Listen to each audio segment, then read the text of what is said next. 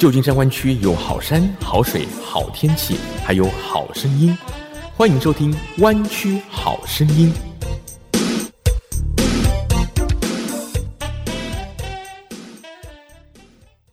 亲爱的听众朋友，你好，欢迎收听 FM 九六点一湾区中文电台，每周六下午三点到四点《湾区好声音》，我是郑佳瑜。今天是九一一事件的二十周年。二十年前的今天，四架飞机，两千九百九十六个生命，在那个阳光普照的早晨，永远的停格了。我相信很多朋友跟我一样，一直盯着电视荧幕，目睹世贸双塔在我们的眼前轰然倒塌。从那一刻起，我们的生活永远的改变了，也从此蒙上挥之不去的阴影。二十年过去了，我们仍然生活在阴影之中，只是呢，这次的阴影从恐怖袭击换成了新冠疫情。所以在今天《湾区好声音》九一一事件二十周年的特别节目当中，佳玉首先要访问到的是胸腔内科及重症科的主治医师许宪文。许医师从去年年初病毒刚刚入侵美国、入侵湾区的时候，就一直在第一线抢救新冠病人，一直到现在。所以接下来，佳瑜就要请许医师和我们分享他这一年多以来在第一线不断的对抗新冠病毒的心得跟体会。许医师您好，啊，佳瑜你好，听众朋友你好。许医师，我知道您从去年新冠疫情开始之际，您就已经是在第一线跟这个病毒对抗了。所以到现在是多久了？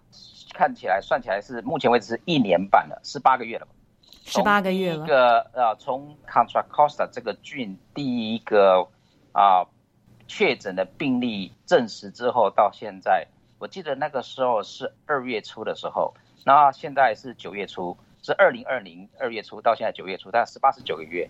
嗯，真的是非常的辛苦哦，这一仗打的。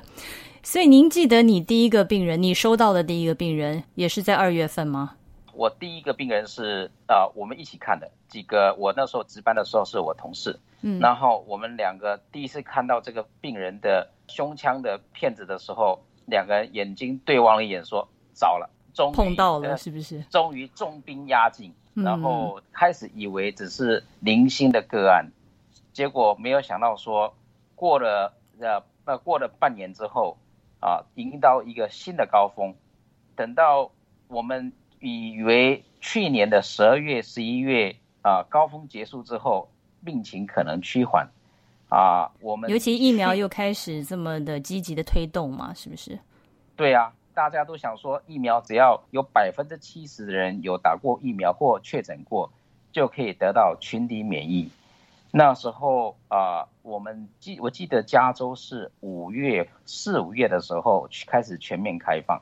在今年六月的时候，我们这个小小的医院，全医院里面只有五个确诊，我们还互相欢呼，跟其他的同仁打气，说这一仗终于打赢了。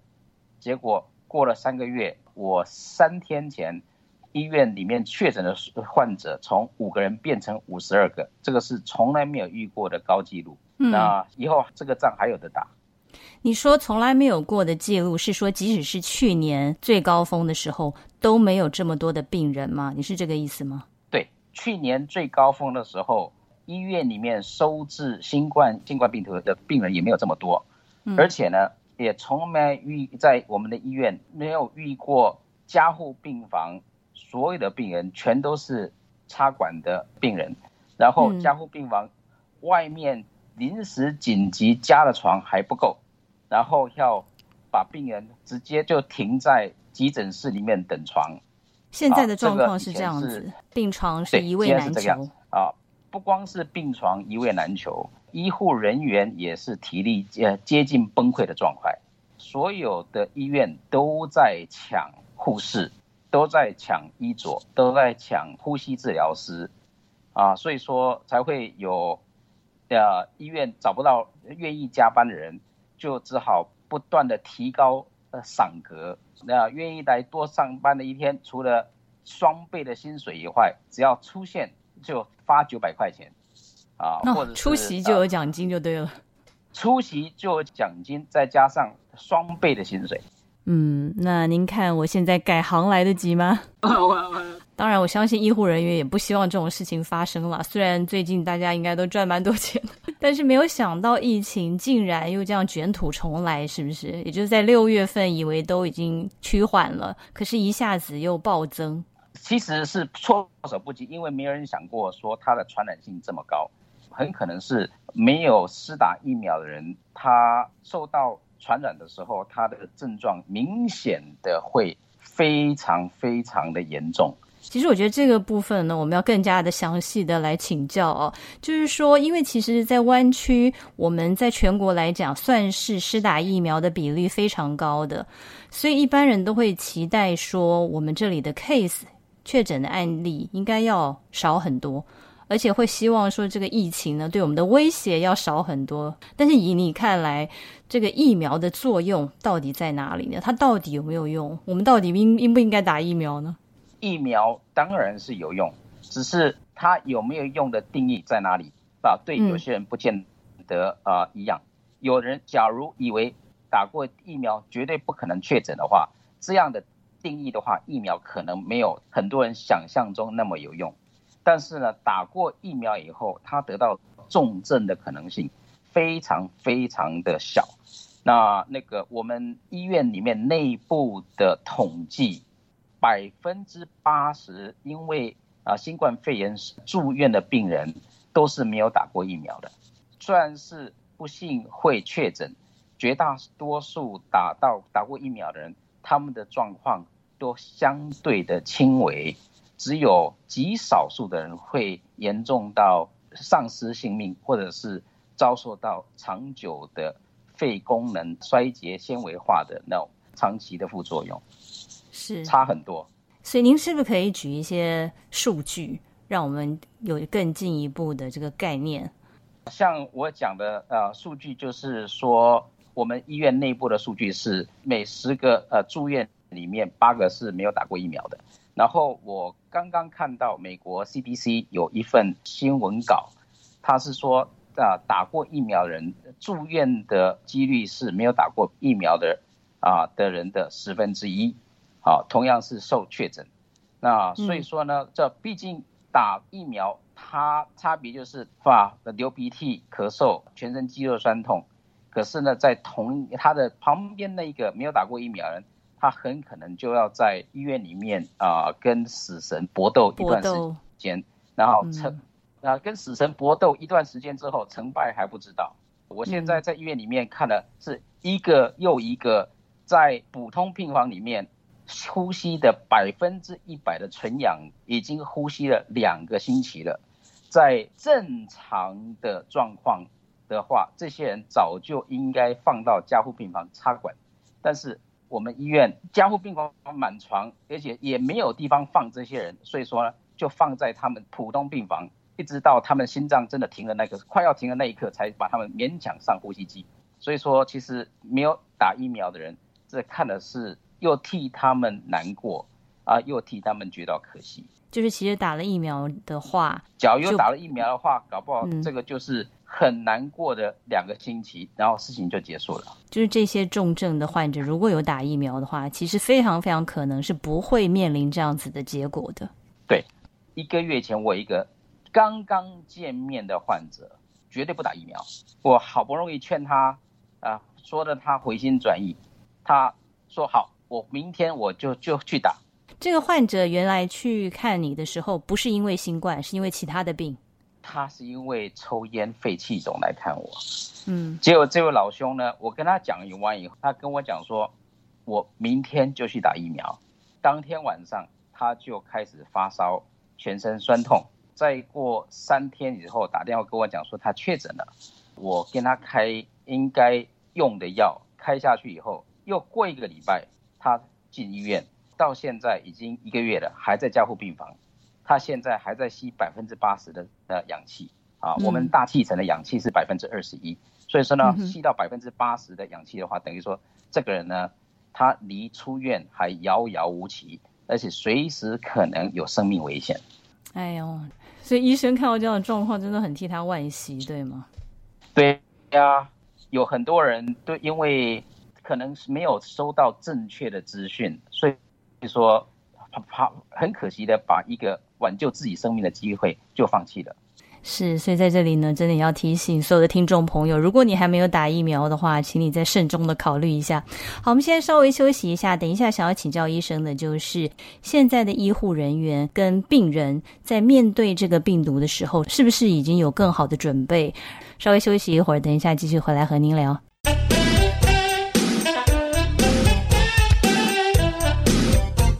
旧金山湾区有好山、好水、好天气，还有好声音。欢迎收听《湾区好声音》。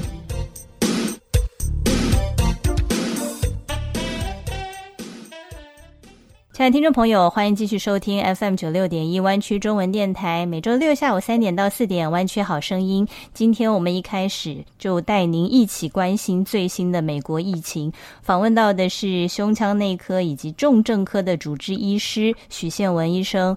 您的这个专业就是新冠病人如果感染的话，会送到你这里，对不对？啊，对，一旦送到医院的话，他急诊室的医生处理之后，他就会往后送。那一般的话，就是胸腔内科可以还有传染病科的这两科的医生占的比例比较重。嗯。而且您还是加护病房的医生，也就是病情稍比较严重一些的，就要来看你了。病情只要严重需要进加护病房的，那就是我们接手他们的呼吸机，他们插管，所有的想办法不要让病人去跟阎罗王会面的所有的步骤都由我们来做。对，您是挡在这个阎罗王前面的。对。真的非常非常的重要啊！过去这一年半也真的是辛苦你了。我刚才看到一张照片啊，就是你们的这个防护衣，所以你每次去上班的时候就要穿上这一整套啊。其实是这个样子，防护衣呢有两种不同的层次。现在的是每看一个新的病人，或者是从一个病床离开到下一个地方之前，我们身上都会先穿一层。塑胶的防护衣跟塑胶的手套，离开那个病人之后，这个塑胶的防护衣就直接扯掉。下次又要进去看下一个病人，或者是同一个病人，我进去第二次就要再换一套新的防护衣，再扯掉。所以说，照顾一个病人，每个护士要进去换药，要进去端食物给他，帮他清理个人卫生的需要，帮他们翻身洗澡，这个在。八个小时之内，有可能身上用上二三十套的那个塑胶防护衣，都一下就用掉了。好辛苦哦，不止照顾病人辛苦，其实穿穿脱脱这些防护衣也非常的辛苦。那另外一套是什么呢？就我刚刚看到那个照片，造型很像恐龙，又很像太空装的那件。那最基本的是塑胶的防护衣，是不要让病人身上所有手指头会碰到的东西碰到我们的身上。嗯，然后另外呢，我们还有一套呼吸器，那个本身呢是有一个电动的帮浦，然后它里面有个滤网，空气呢从在我们背后抽空气，经过那个滤网以后打到我们的脸上，然后空气才从那个脸罩再排出去。就是说，我们并不是从外面吸空气进来，而是空气从离病人没有感染的地方打抽出来以后。从我们脸上往外排出去，我这样的话，他说医护人员就不会因为吸到病人飞沫受到受到传染。嗯，对。那这一个防护衣刚刚开始的时候，我记得我们医院大概是八十床，大概只有四套这个防护衣。你说去年疫情刚开始的时候，你们整个医院只有四套防护衣？对。后来慢慢的就那那时候只有在帮病人插管的第一线最危险的那个人才会用到。那个防护衣，它它那个呼吸器呢，它那个头上的那个头罩，每换一个病人就要丢掉，又非常非常的贵，也买不到。不断的消毒用过的面罩，这一种的特别的面罩，从去年二月开始，全医院只有四套，到现在医院所有的医生、护士、医佐的清洁人员，只要会进到。病人有可能散播唾液飞沫的地方的话，每个人都可以有一套用整天。它的那个电池可以用连续打八个小时，不够的话再换。所以说现在状况比以前好多了，就是医护人员的保护已经比过去充分很多。哦，那那个呃，去年十二月啊，去年二月开始，连续有五个到六个月，医院的口罩是一个人一天发一颗，然后我们还运气比较好，是每个医生都还每天可以有一颗。医院大医院的话，每个护士可以有一颗。比较可怜的是那个养老院 nursing home 那些护士，他们一个星期一颗。到最后，整个那个口罩臭的受不了。最开始的时候，防护东西不够，反而是疗养院变成病人互相感染的温床。很多很多年纪大的长者或者是抵抗力比较弱，因为比抵抗力比较弱，所以说要到养老院，这这些人死亡率最高。嗯。所以其实主要的原因其实是这些防护设备的缺乏。对啊，因为从来没有人想过说有一天这个全世界会同时开始需要这么多的防护衣。当全世界都同时要采购的时候，就不可能一下子厂商们没有办法一下就增加它的产量。嗯，所以现在在这个防护装备方面，已经比去年要充足非常多了。那另外一方面，我们又已经有了疫苗。然后在这个药物方面，就是像你们医生面对，尤其是送到你这里来的都是比较严重的病患嘛，所以现在是不是也有一些药物可以很有效的控制病情呢？啊，药物的进步是我每两三个星期就会有听到一些新的东西。当然有一些新药可以用，是不是？对，药物最开始的时候的突破性的呃改变是有一篇用类固醇打在病人身上，让病人死亡率减低百分之三十三。报告出来之后，全世界的医生一下就好像是抓到了一个浮木一样，那是第一场小小的胜利。嗯，现在比较有趣的是，很多用来打类风湿性关节炎的药物。开始在最严重的病人身上用，呃，有时候有一些啊相当不错的结果。那种药叫做一般叫做 IL-6 inhibitor，我们有一些比较严重的病人看效果不错。但这些其实是以前就有的药了，是不是还有一些针对新冠病毒特别研发出来的药？有一些，其实比较大家比较常听到的药叫做 remdesivir。它就是为了新冠肺炎而研发的，嗯，个人对啊，不是翻成叫“人民的希望” 吗？他是个人觉得它没有什么用了。我真的吗？我 我刚开始的时候都以为是真是最好的东西，可是实际上，我的第一线的经验是它没有很有用。从两个星期前，我们好不容易弄来一批，就是 IL six inhibitor，这个要在那个几个重症病人快要竟然从鬼门关。不光是拉回来，还直接一脚踢到家里去，啊，所以说，哎，我觉得这个您这个比喻实在太具象了，哦，就是感觉像奇迹一样。我今天就送了一个回去。所以这个药是你刚刚说的，原来之前是拿来治这个类风湿性关节炎的。对，刚开始这些公司在研究这些药的时候，发现说，为什么类风湿性关节炎的病人死亡率不高？因为这样才去看到这个药的疗效哦。就您这样讲的话，并没有一个神药是只要是得了新冠肺炎，吃了这个药马上就就治好了，并没有这样的药出现。其实我现在讲这个话也不见得是完全正确，因为新的东西不断的在出现，新的 information 跟新的治疗的经验也大家不断在更新。像我们最近呃的经验是。假如你的症状不是太严重，不需要住院的状况之下的话，单株抗体其实好像很有用。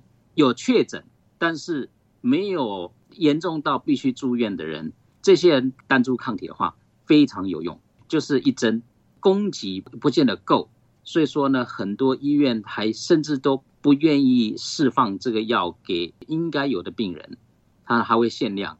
我觉得那个才是真正的神药。以您的经验来看，那个是非常有效的，非常有用。假如我记得没有错的话，去年十月的时候，美国那时候那个川普总统不是确诊吗？嗯，你光是看他的那个在电视上面讲的话，从他住院的前一刻讲话基本上是硬撑的，等到他过两天之后出来，根本就像一一条活龙一样。那个他就是打这个的药啊。哦，是那个时候，就是他就是打了这个针，之后就马上元气恢复。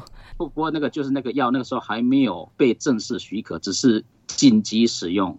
现在也是紧急使用，所以说也不能说是被承认当做一个正常的大家都可以得到的疗法。你要够胖，或者是你要有慢性病，或者是免疫系统不好的呃状况之下才会拿得到。但是其实现在就是已经有一些药物可以在治疗方面都有不错的效果，尤其跟去年相比的话，就是治疗状况也是好很多的。对，就算是这些这些相当有用的药物，也是要及早使用。那当然是比较可惜的是，很多病人送到我们手上的话，他已经过了这个药物的有效。的治疗的时间，当身上的整个发炎的反应已经过了一个程度的时候，这些药都没用了。所以其实还是有黄金治疗期，对不对？对。所以以您在第一线跟这个新冠病毒抗争了一年半之久的经验来看，现在如果请你给大家一些建议，就是我们这些还没有确诊的，但是每天还是要出外奔波、为生计奔波的人，您会给我们什么样的建议呢？我现在的建议还是最基本的，就是保持良好的公共卫生习惯啊。除了第一个就是打疫苗，第二个就是打疫苗，第三个就是勤洗手。戴口罩其实大家用的手术口罩，它并不是保护你自己，是保护下一个人。假如是啊每个在密闭空间里面的呃都戴着口罩的话，其实互相传染的机会是非常非常低的。那相对之下。在医疗从业人员得到在工作场所得到新冠肺炎的例比例相对的低，啊，也是有这个道理在。因为医院里面从头到尾都是百分之百强制要戴口罩，不能拿下来。绝大多数的医护人员是相信用疫苗，而且有了疫苗，有了防护的设备，也有治疗的方法之后啊，他们心理上的压力其实现在比以前好很多。以您来看，会成为重症的原因跟去年还是一样吗？就是比较年纪大的，然后身体比较弱的，还有其他的观察。特别胖的，那这个身体比较肥胖的，有糖尿病的，还有他有其他的慢性病，例如说免疫系统受到有受到阻碍的病人，这些人一旦得到的时候，他的状况都比较不好。因为新冠病毒而在医院躺超过四十天的病人，绝大多数都很胖。嗯，这又是另外一个很好的理由，让我们必须要减肥，以防新冠变重症。或是经过这一段的跟新冠的抗争，有没有一些不一样的体会，跟我们分享一下？啊，第一个就是想跟大家讲说，我觉得是。这个最严重的第二波大概已经开始在往下跑了。今年六月的时候，我们医院有六个；这个星期一的时候，医院有五十二个。我刚刚离开医院的时候，医院剩下四十二个。所以说，我们自己医院的观察病人比较少。那我听到的，我们这个 county 回报的给大家分享的讯息是，那个高峰已经过了。所以说，再过一两个月之后，假如这个趋势一样的话，大家这个新年可能会比较好过一点。看了这么多病人以后，就觉得医护人员嘛，这个社会对我们不错，所以说这是一个很好呃回馈的机会。养兵千日，用在一时，就一时用了一年半，还不错。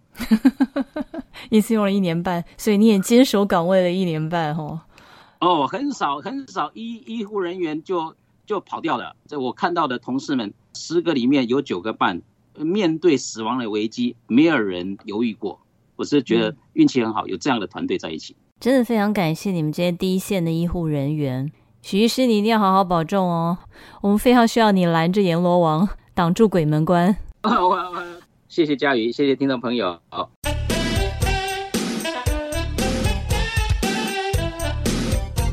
旧金山湾区有好山好水好天气，还有好声音，欢迎收听《湾区好声音》。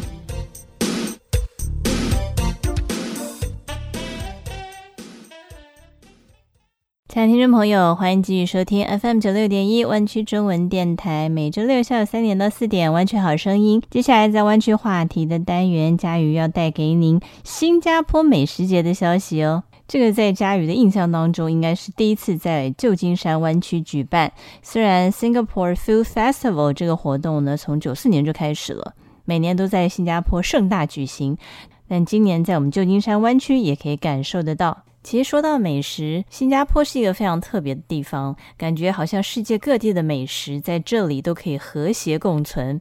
它也有米其林餐厅的精致菜肴，也有充满烟火气的地道风味，有受到一些印度的影响，有马来的风味，当然还有中国菜的底蕴，造就了新加坡式的美食风味。我们来听听主办单位新加坡旅游局的代表 Rachel 跟我们聊聊这个美食节的想法。Hi everyone, my name is Rachel and I'm from the Singapore Tourism Board. Whole month of September, we are bringing the Singapore Food Festival right here to the Bay Area. I'm extremely excited because we have so many events. Um, starting off with a pop up, a hawker center pop up uh, this weekend on September 11th and 12th. Um, this is in collaboration with Chef Nora, with Chef Martin Yen, with Chef Emily. Really great, authentic um, Singapore flavors will be brought to you. So please do attend the pop up this weekend if you're around. Um, we are also having some partnerships with some of the restaurants and some bars. There will be some Singaporean chefs. There will be some mixologists as well at the Viridian, a cult favorite um, bar. So that's happening um, September 22nd at the end of the month. Um, and really, throughout the Bay Area, um, there's going to be a food truck, Satay by the Bay. They're also going to be selling uh, sambal belacan, which is this absolutely delicious and spicy sauce. So really, we're bringing the Singapore flavors right here to the US. But I guess if I really have to pick one, and I would probably say the first thing that I always have whenever I go home, as soon as I touch down, um, would probably be the Hainanese chicken rice. Um, that is my absolute favorite. Um, it's a really simple dish, just steamed chicken and rice uh, with really good chili on the side. Um, but yeah, it really, really hits home. It's, it's, oh my god, I'm already watering just thinking about it. But yeah, if I really have to pick one dish, that would probably be my go to favorite dish the Hainanese chicken rice. 土生土长的新加坡人 Rachel，她推荐的是海南鸡饭。接下来，我们来听听这个活动的另外一位幕后推手 陆怡颖，这位目前住在湾区的艺术家，他是如何参与推动这一次新加坡美食节在旧金山湾区的活动呢？大家好，我的名字叫陆怡颖，我有自己的工作室，就是我的陆怡颖工作室。呃，我也做很多的 global artwork，呃，也是旧金山的 arts commissioner。然后我也是非常的机缘巧合，然后之前呢，我跟就是 Sing Singapore Global Network 的这个 Jennifer，他们的 Marketing Director，呃，之前认识，因为去参加他 One of the Speaking Event，一到 Pandemic 结束了以后，第一第一次见面就是去吃饭嘛，然后这样就聊起来说，哎，大家也知道，就是在二零二零年其实非常艰难的一年，特别是就是 Chef，特别是餐饮业，我们亚裔。就是更多的一些压力在，所以当那个我跟嗯 Singapore Global Network 当时跟 David and Jennifer 我们的那个海南鸡饭还有 Laksa，然后我当时他们就说，哎，我们是希望要做一个就是美食节，Do you have any connections? And I was like, oh, wait a minute, I can introduce you to Chef Martin Yan，而且 Chef Yan 也是 Singapore 的 food。The ambassador，然后本身呢，我因为 Five Hundred 的关系，因为那是一个国际加速器，所以我经常也会在 pandemic 之前，我会到各国去做演讲，所以当时就觉得是一个非常好的契机，所以就后来就是两个月之后吧，当时这个 idea forming，也就是六月份的时候，因为当时我们旧金山刚刚。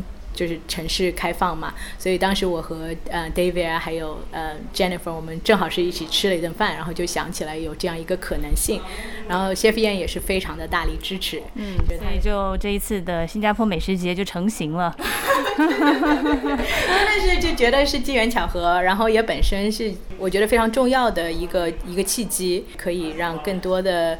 人来了解亚洲的文化、亚洲的美食，也是通过美食架起一个桥梁吧。嗯，所以我我真的就非常开心，能够看到这么多的支持者，然后今天媒体朋友来先尝为快，尝为快。对对对，所以也是非常荣幸有这样一个机会来。所以这是第一次在旧金山湾区有办这样的新加坡美食节吗？最早他们那个新加坡美食节是一九九四年。这一次是全美，他们除了在湾区办之外，你也看到在旧金呃在纽约也有，在拉斯维加斯也有，对吧？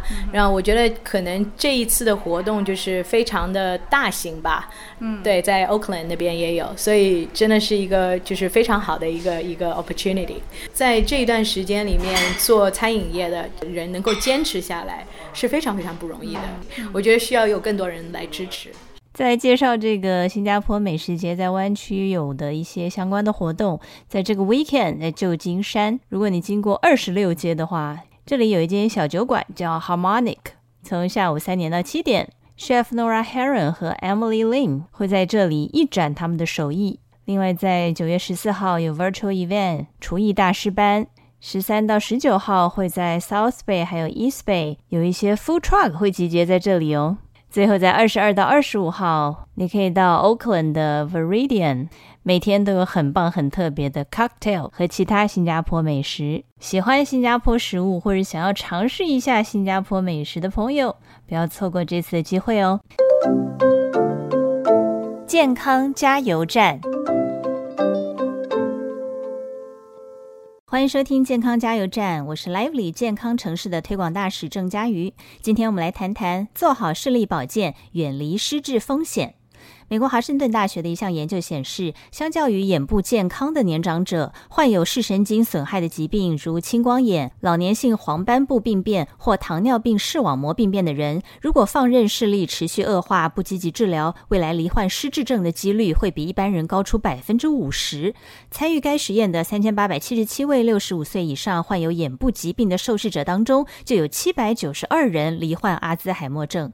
眼科教授 Cecilia Lee 推测，视力降低。会造成视力模糊、变色力弱、阅读困难，增加跌倒的发生率，生活品质及人际互动也受到影响。人们与外部世界的互动变少，脑部受到的刺激越少，认知功能下降的可能性越大。尽管还没有确定两者之间的因果关系，但越来越多证据表明，感官功能受损将会加速认知能力的下降。现代人每天花大量的时间使用手机、平板电脑等，我们的灵魂之窗受到白内障、老年性黄斑部病变等影响的年龄层有明显下降趋势，所以保护视力、预防失智症要从年轻时做起哦。谢谢收听健康加油站，我们下周再会。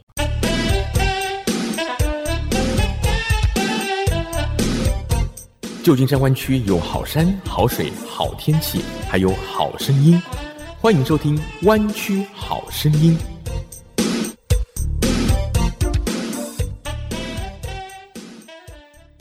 亲爱的听众朋友，你好，欢迎继续收听 FM 九六点一湾区中文电台，每周六下午三点到四点，湾区好声音。接下来是两性有话说，我是佳瑜，我是张斌。不过今天我想，不管男性女性，都应该要真的好好的铭记这一天。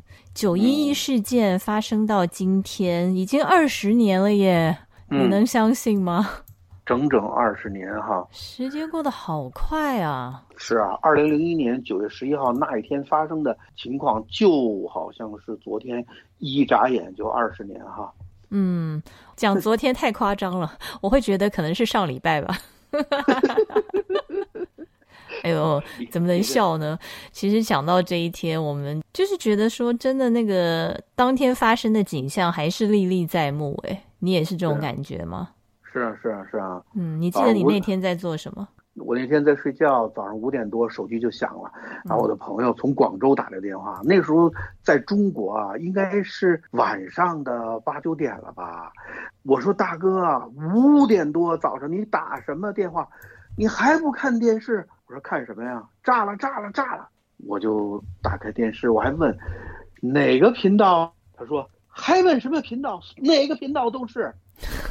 那当然呢，啊，嗯，说你们纽约的双子座已经倒了一个了，嗯，双子星，对，这时候我看那个其中的一个啊已经冒烟了，那么我就盯着看看看，没有两三分钟啊，嘣，第二另一架又撞了另一栋，撞上了，这是我亲眼看见的。那天我那天是很早，八点四十六分是第一架飞机撞上世贸中心吗？那就是我们这边的五点四十六分，五点四十六分，没错。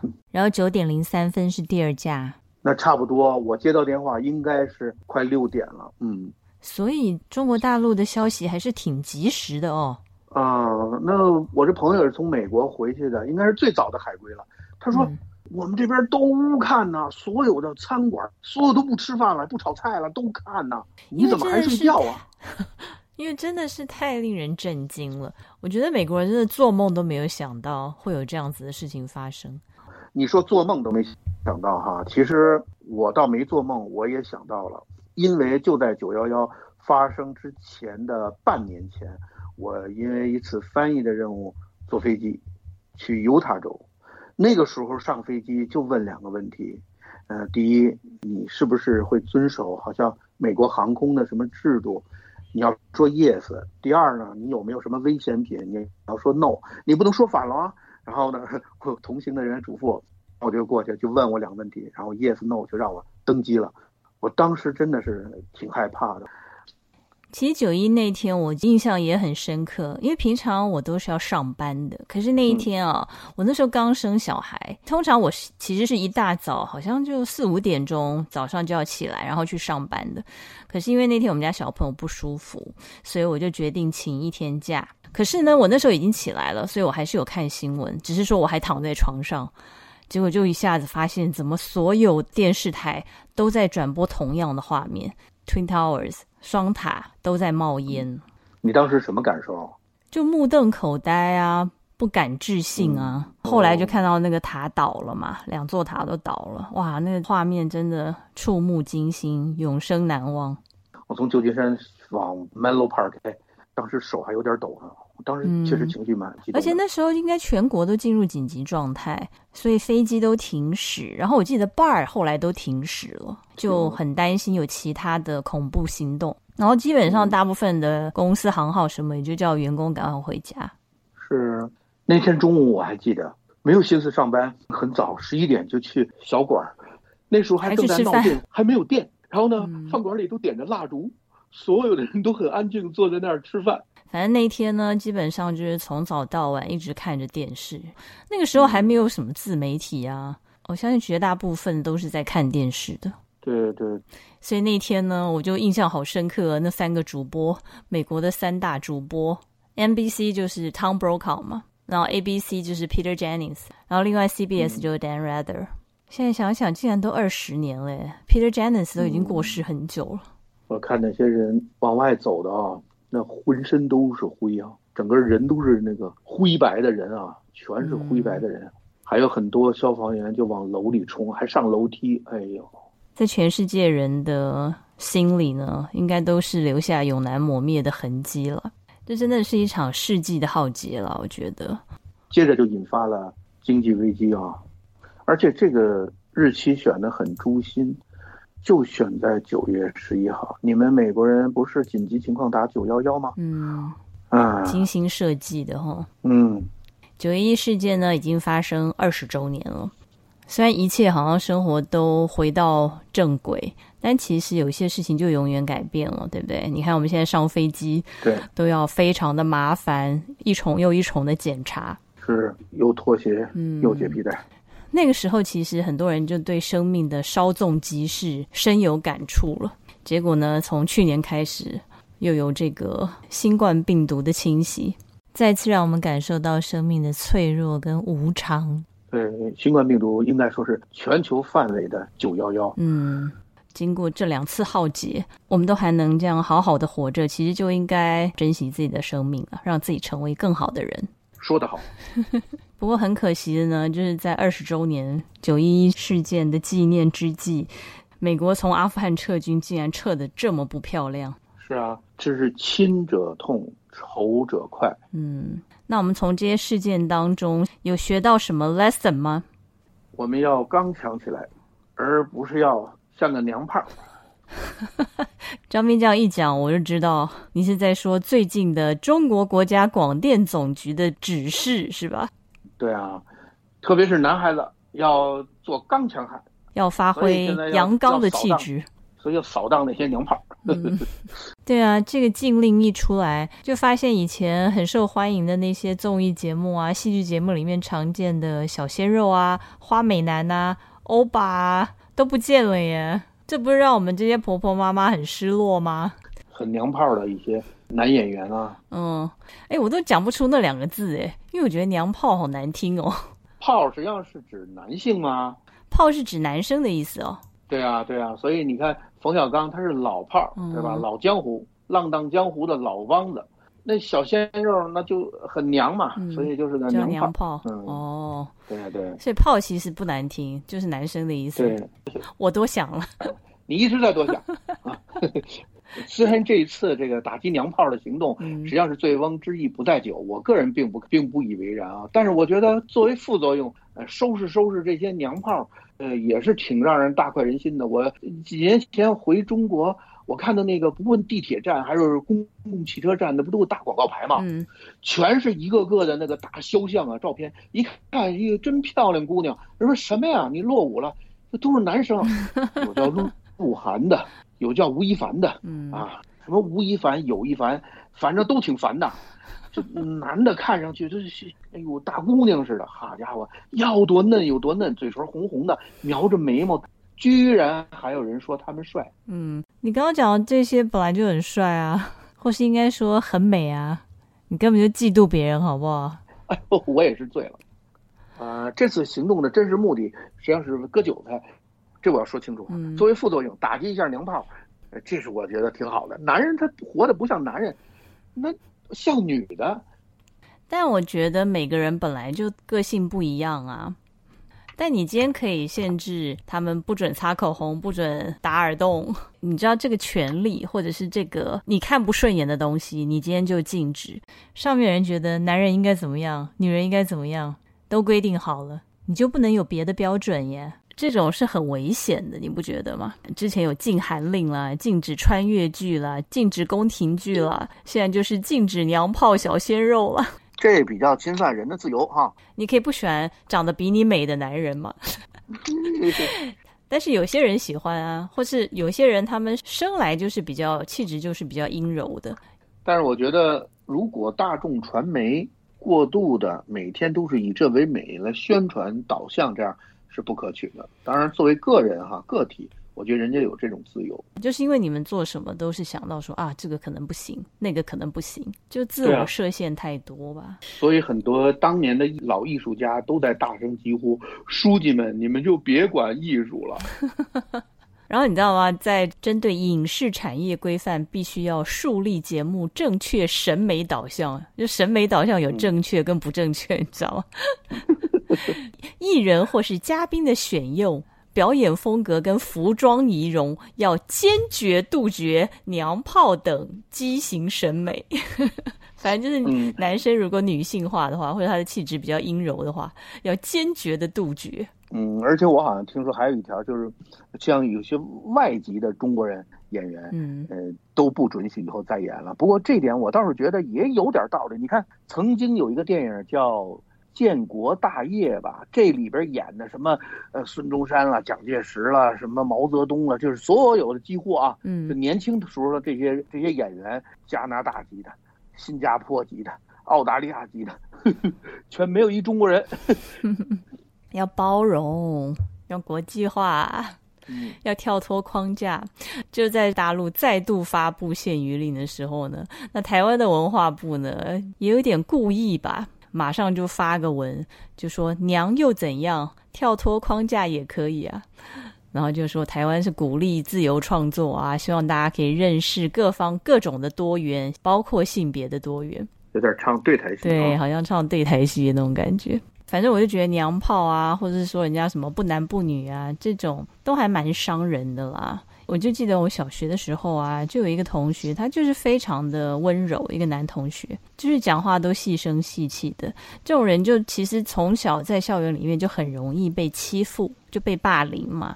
嗯。然后社会上好不容易这个比较开放一点，就是觉得说大家要接受多元的审美啊，接受每个人都有不同的个性啊，鼓励大家可以自信做自己。但感觉上现在就是好像又一下子要打回到这种以前那种非常保守的风气，会有很大的影响啦。最近我看到一个视频，就是一些游行的人，是不是左派啊、自由派还是怎样？其中一个女士呢，她好像冲向了警察，结果被警察呢就给摁那儿，就给铐上了。警察呢都是男性警察嘛，然后旁边他的这个他的朋友就大喊说：“哎，你们能不能叫女性警察来？”结果这男警察回答的也很智慧啊，说：“你怎么认为我们这些警察，我们自己认为不是女性呢？” 哎，说的好哎。结果这另外一个这个抗议的女的也是无话可讲，气的无话可讲。对啊，嗯，因为他们都要说你自认为你自认的性别是什么？对啊，对啊，而不是天生的性别是什么？对啊，一个男生只要我那一刻认为我是女生，我就可以去女厕所。既然这样的话，你也不用要求人家男警察，男警察在逮他的一刻就认为自己是女警察。其实很多事情都是两难的，但是从九一一事件也好，从新冠疫情的肆虐也好，我觉得我们人类可能要从这些考验当中学习到怎么样对自己也对别人都更好的一种智慧吧。只能尽量有同理心。对，我觉得这是对的，特别是在乱世，守住良心，也有同理心。就好了。对于很多的事情，可能可以做出更好的判断吧。没错。九一一二十周年，让我们这些活着的人不负余生。每颗心上某一个地方，总有个记忆挥不散。每个深夜某一个地方。总有着最深的思量，世间万千的变幻，害怕有情的人分两端。心若知道灵犀的方向，哪怕不能够朝夕相伴。城里的月光把梦照亮，请温暖他心房。看透了人间聚散，能不能多点快乐片段？城里的月光把梦照亮。请守护他身旁。若有一天能重逢，让幸福洒满整个。